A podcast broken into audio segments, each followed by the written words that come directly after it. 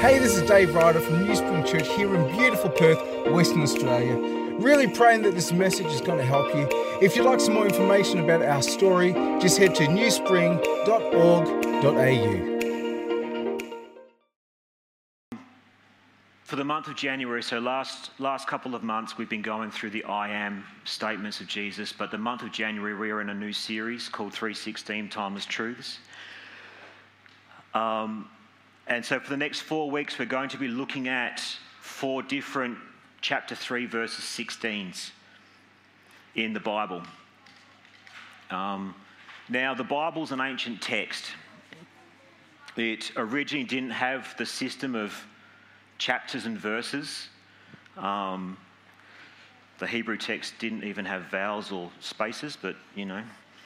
Um, so, but for the Old Testament, it wasn't around until the 7th, sort of to the 11th centuries, that a group of Jewish scholars called the Masoretes began to add a system of pronunciations and grammar and added paragraphs and verses. And for the New Testament, the chapters weren't added until sort of the early 13th century, and the verses were beginning to be widely accepted by the mid sort of 16th century. So it was several hundred years after the books were written that they were added. So it's not as if they made a point to go, all the 316s in the, in the Bible are going to be really significant. It's actually just turned out that way. But there are a ridiculously high number of chapter 3, verses 16 in both the Old Testament and the New Testament that are quite profound. Let me just go through a couple of them. 2 Timothy chapter 3 verse 16. All scripture is God breathed and profitable for teaching, for reproof, for correction, for training in righteousness. Colossians 3:16. Let the word of Christ richly dwell within you, with all the wisdom teaching and admonishing one another with psalms and hymns and spiritual songs. Sorry, psalms, not palms. Singing with thankfulness in your hearts to God. Wow, okay. 1 John chapter 3 16. We know love by this, that he laid down his life for us, and we ought to lay down our lives for the brethren. Revelation 3:16. So because you are lukewarm and neither hot nor cold, I will vomit you out of my mouth. I'd considered doing that one. I might, I still, I don't know, I probably won't actually. Joel 3:16. The Lord roars from Zion and utters his voice from Jerusalem, and the heavens and the earth tremble. But the Lord is a refuge for the, his people and a stronghold to the sons of Israel. And obviously, the most popular, John chapter 3, verse 16. For God so loved the world that he gave his only begotten Son that whoever believes in him shall not perish, but he have eternal life. There are more. I, I don't want to read all 50 of them. Not all 50 are that profound. But um, but for the next couple of weeks, we're going to be looking at some of them. I might do some of those. Um, I, I, probably won't. There are more still to come. But the one that we're going to be in this morning is uh, 2 Thessalonians chapter 3, verse 16. May the Lord of peace himself give you peace in every way. The Lord be with all of you. Now, just a brief note on the context of what Paul is saying here before we actually get into the, the text that I want to talk about. So, the context here is actually really, really important because it speaks to everybody in this room. Paul isn't wishing the Thessalonians peace whilst being attacked from people outside of the church.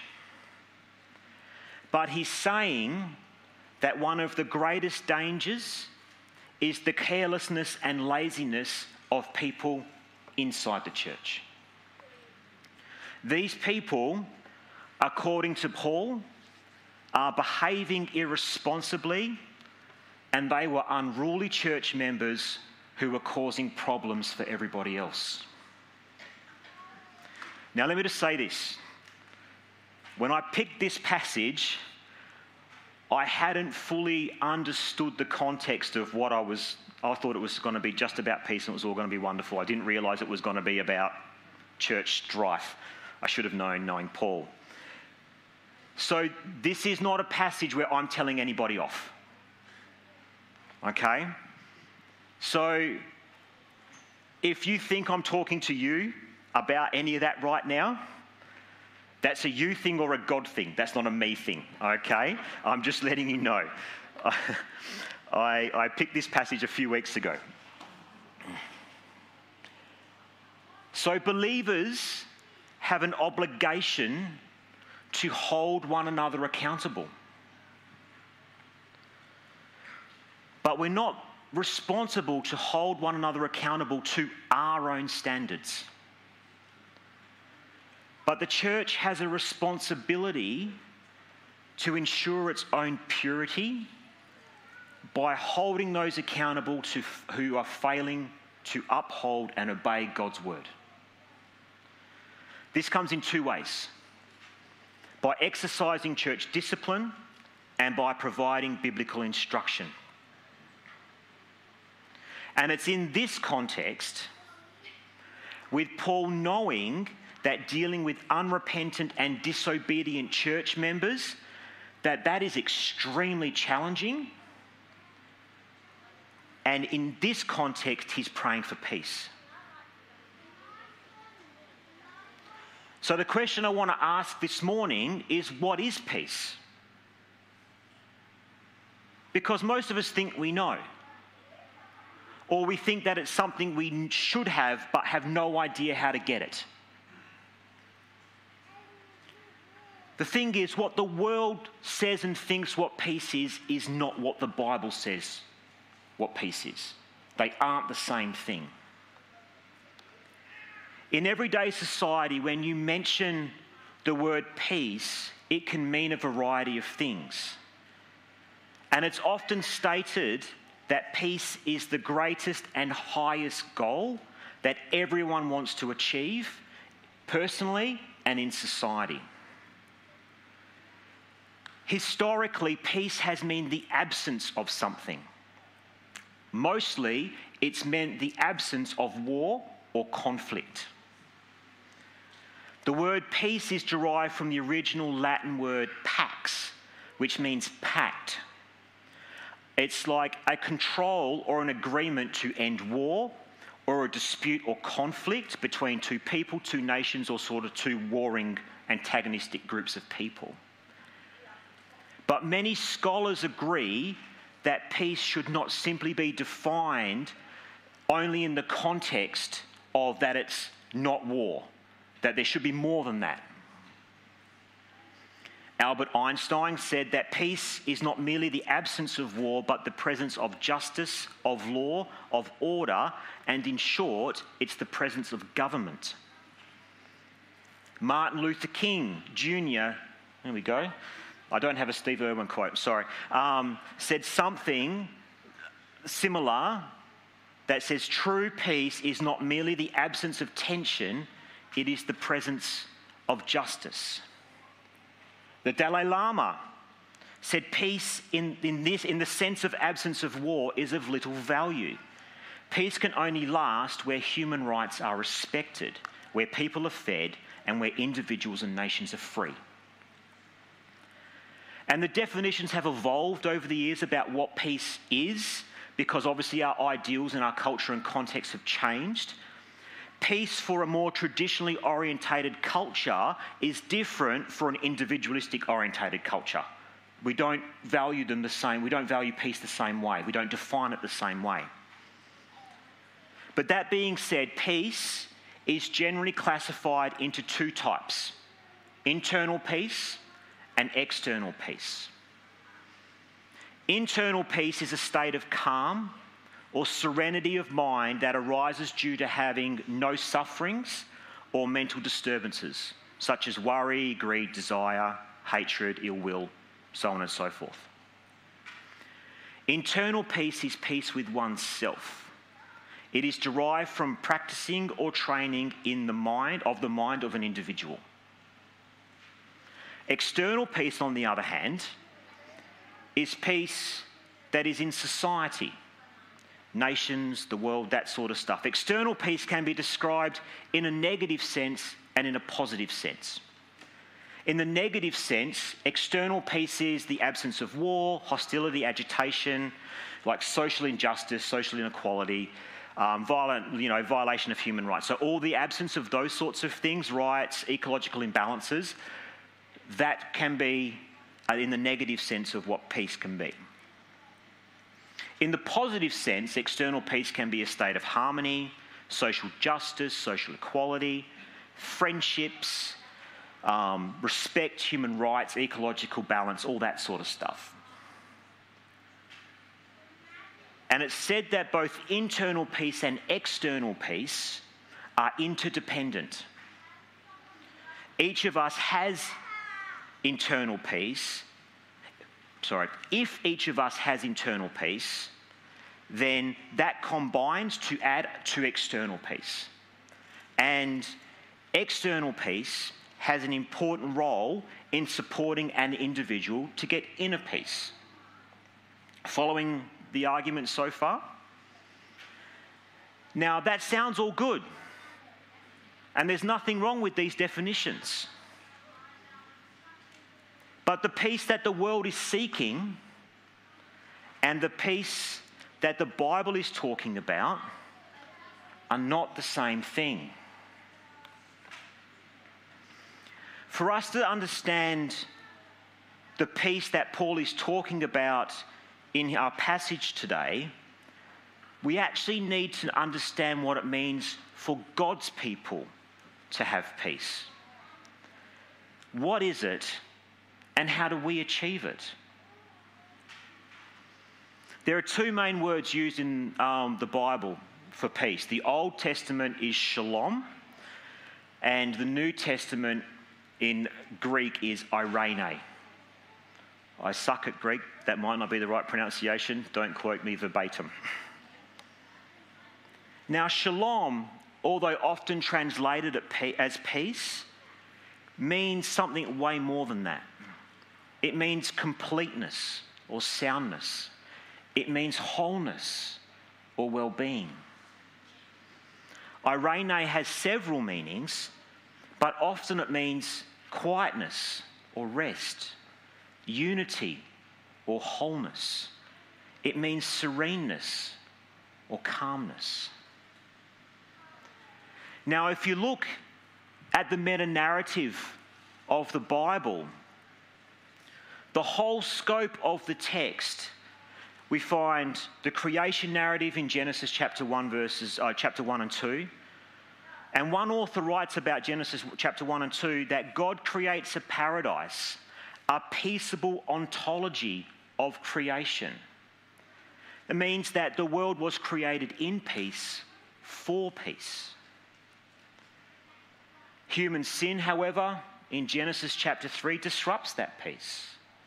And what follows are long narratives of murder and warfare and every sinful deed describable. And peace is only regained through the life death, resurrection, and exaltation reign of Jesus that is only envisioned fully in Revelation chapter 21 and 22. Now, the Bible has a lot to say about peace. Shalom, in its various forms in the Old Testament, occurs around 250 times. Eirene, in its various forms in the New Testament, occurs around 100 times and it appears in every New Testament book of the Bible except for 1 John. Now, 350 references to peace. We're going to be here till the middle of this year if I went through them all, so we're not going to do that because there's too much to cover. But I think an understanding of Old Testament shalom will give us some central ideas about what peace actually is. Because you can't have the New Testament without the Old Testament, it doesn't work in a vacuum. So, some of the central ideas about peace in the Old Testament, about what shalom actually means.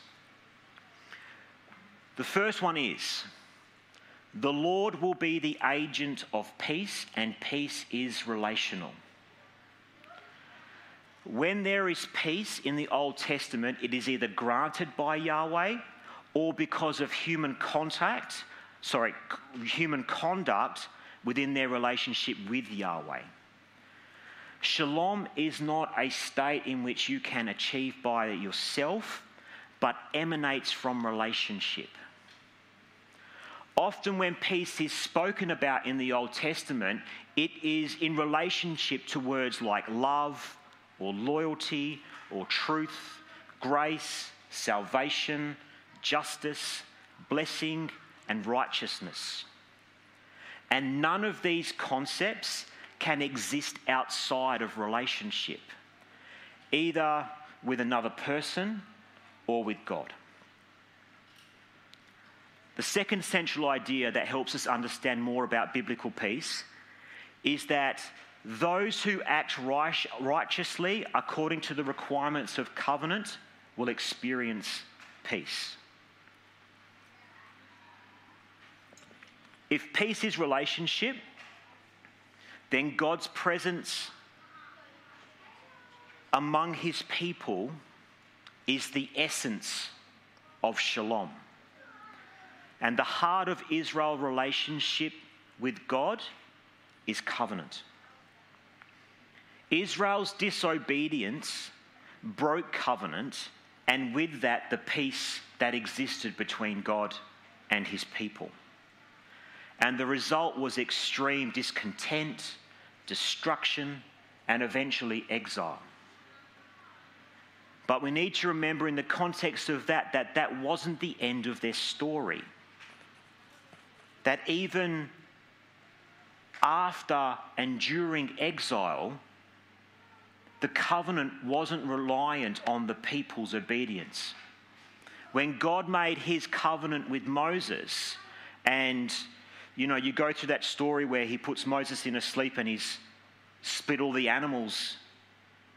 Moses doesn't walk through that to make covenant with God, but God walks through that to make covenant with man. God is responsible for covenant. And because it's God who maintains covenant, life with God is still possible after exile. But when the people did not act according to covenant, relationship with God was broken and peace could not be experienced. The third central idea from Old Testament shalom those who depend on the Lord will experience peace, but the unjust won't.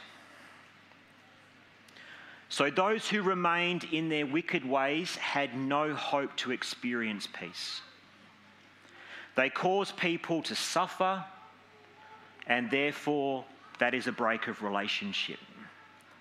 And this in itself is a breaking of covenant. And people who act, side, who act outside of covenant cannot experience the peace of God. And the last central point or central idea is that in the end, peace will reign. Books like Isaiah look to the future where the servant of Yahweh brings righteousness to an unrighteous people. When there is a time that the Prince of Peace brings peace through servanthood, where wrongs will be made right. And the thing is, we don't like words like covenant and righteousness anymore. They're not something that's in our vocabulary. But when you became a Christian, you became a person of covenant. We are a covenant people. We have the righteousness of God. That is who we are. And the New Testament, because we think that these are Old Testament words, but the New Testament is either saturated with these words or with these concepts. Paul in Romans chapter 2, verses 6 and 10. I, I didn't give it to Derek, so just please listen along. He will repay each one according to his works.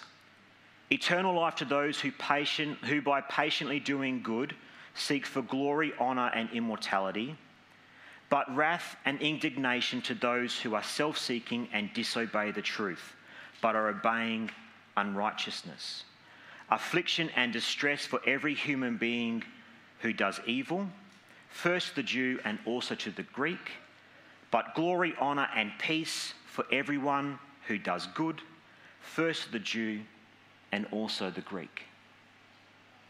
The idea of being in covenant and seeking peace is not just an Old Testament idea, it is a New Testament idea as well. And there can be no peace for those who are outside the will of God. There are no peace. There is no peace for the wicked.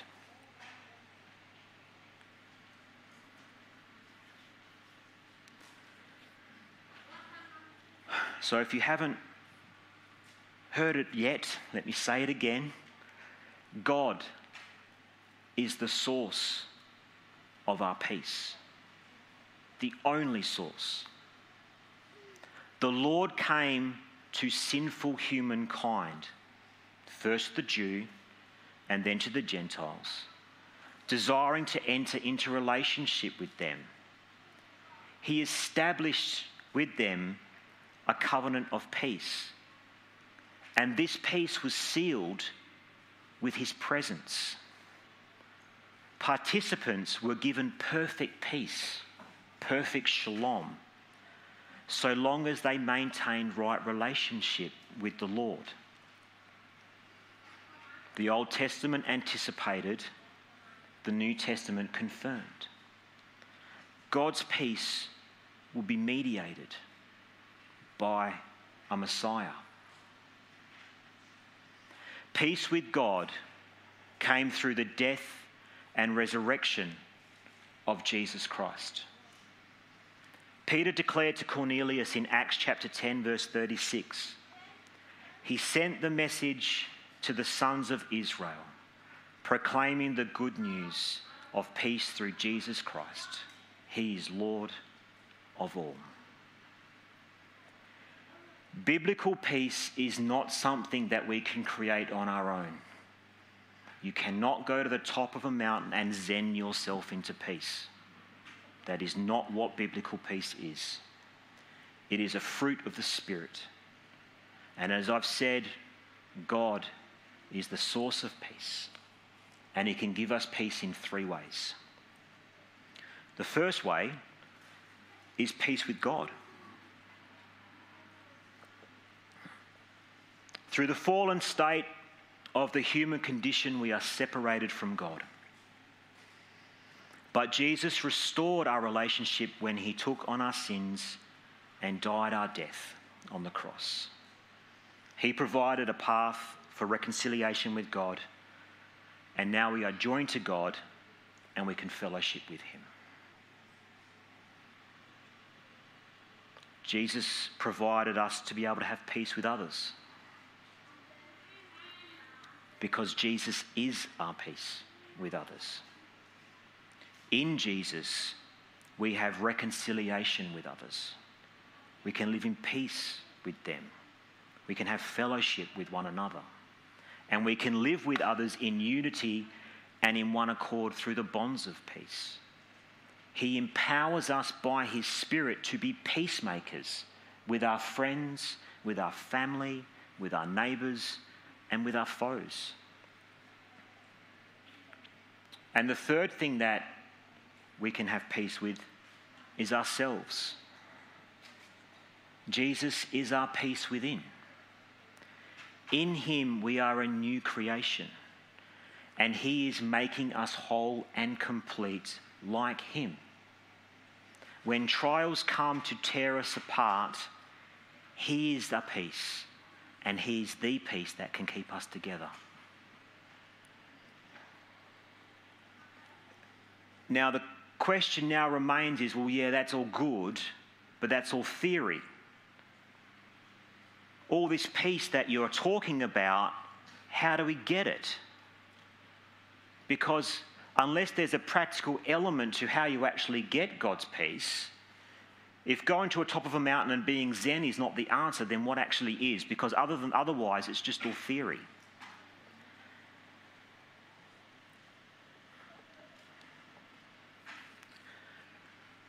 So, this past couple of weeks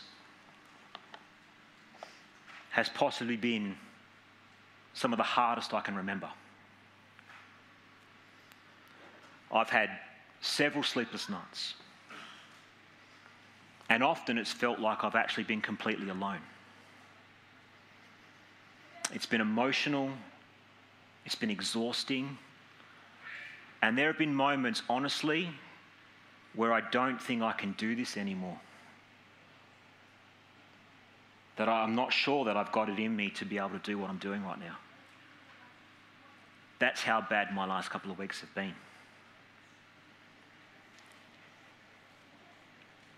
I found it ironic that I've been talking, I've been studying peace while my professional and private worlds have been in absolute chaos. I can't remember a time where I have had several nights in a row where I haven't slept. But even when I haven't felt like it, even when it's the last thing that I want to do, go into my office, I shut my door, I read my Bible, I pray, I worship, or I simply just sit. And I'm just seeking the Lord's presence. And it's not to try and construct arguments about why I'm right and why they're wrong or whatever the case may be. But it's simply to seek the presence of the Lord. It's to check my heart. And the past two weeks, peace has only come to me when I've been doing that. We had a prayer night here on Wednesday night. And there's no well, there's no agenda. We don't all have a big group hug. It's just come before the Lord and just be as you are. And on Wednesday afternoon or Wednesday evening, for an hour and a half, in the midst of the chaos of my life, I was able to completely shed all of the things of this world, all the distractions and all of the troubles, because I was seeking the Lord's presence. And peace came. I felt lighter. I remember walking out of here going, in the grand scheme of things, it's not a big deal. But then, obviously, by the time you get to your car, it's like. so you try not to pick it back up again. And then you go home or in your car, and then you re seek the Lord. The situation that I'm going through at the moment hasn't resolved itself, and it probably won't for a little while. But I trust God that He will be present in this situation. And He's not here just for me, but He's also there for everybody who's concern, concerned about it. And in knowing that, and through prayer and building a relationship with Him, I can have peace. And it's in prayer and building relationship with Him that I seek relationship with those who I'm at odds with. And it, I seek relationship still. Because these, they're not, no one's my enemy here. We're all family. We're all friends. So if you, have, if you don't have peace, but you want it, you need to remember that you can't manufacture it on your own. It's only in the presence of God when we can give our cares and concerns to Him that He's able to do it because He is the author of peace. So if you don't have peace and you don't know how to become or get into the presence of the Lord, our prayer team will be here to have a chat to you. Come down the front to talk to them if you need to.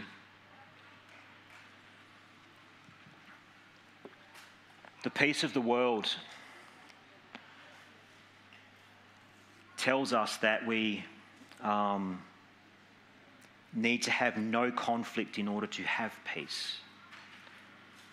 The peace of God is to be able to have peace in the midst of that. They're actually very, very different. I had a little thing on my wall. Um, I've lost it now, I don't know, in a, in a move. It went somewhere. and it used to be, and it used to say that in the storms of life, sometimes God calms the storm, but sometimes He allows the storms to rage and He calms His child. So, in the midst of storms, of course, we want the storms to stop. But the calmness that He can give us is through the presence of the Lord in our lives and us seeking after that. Let us pray.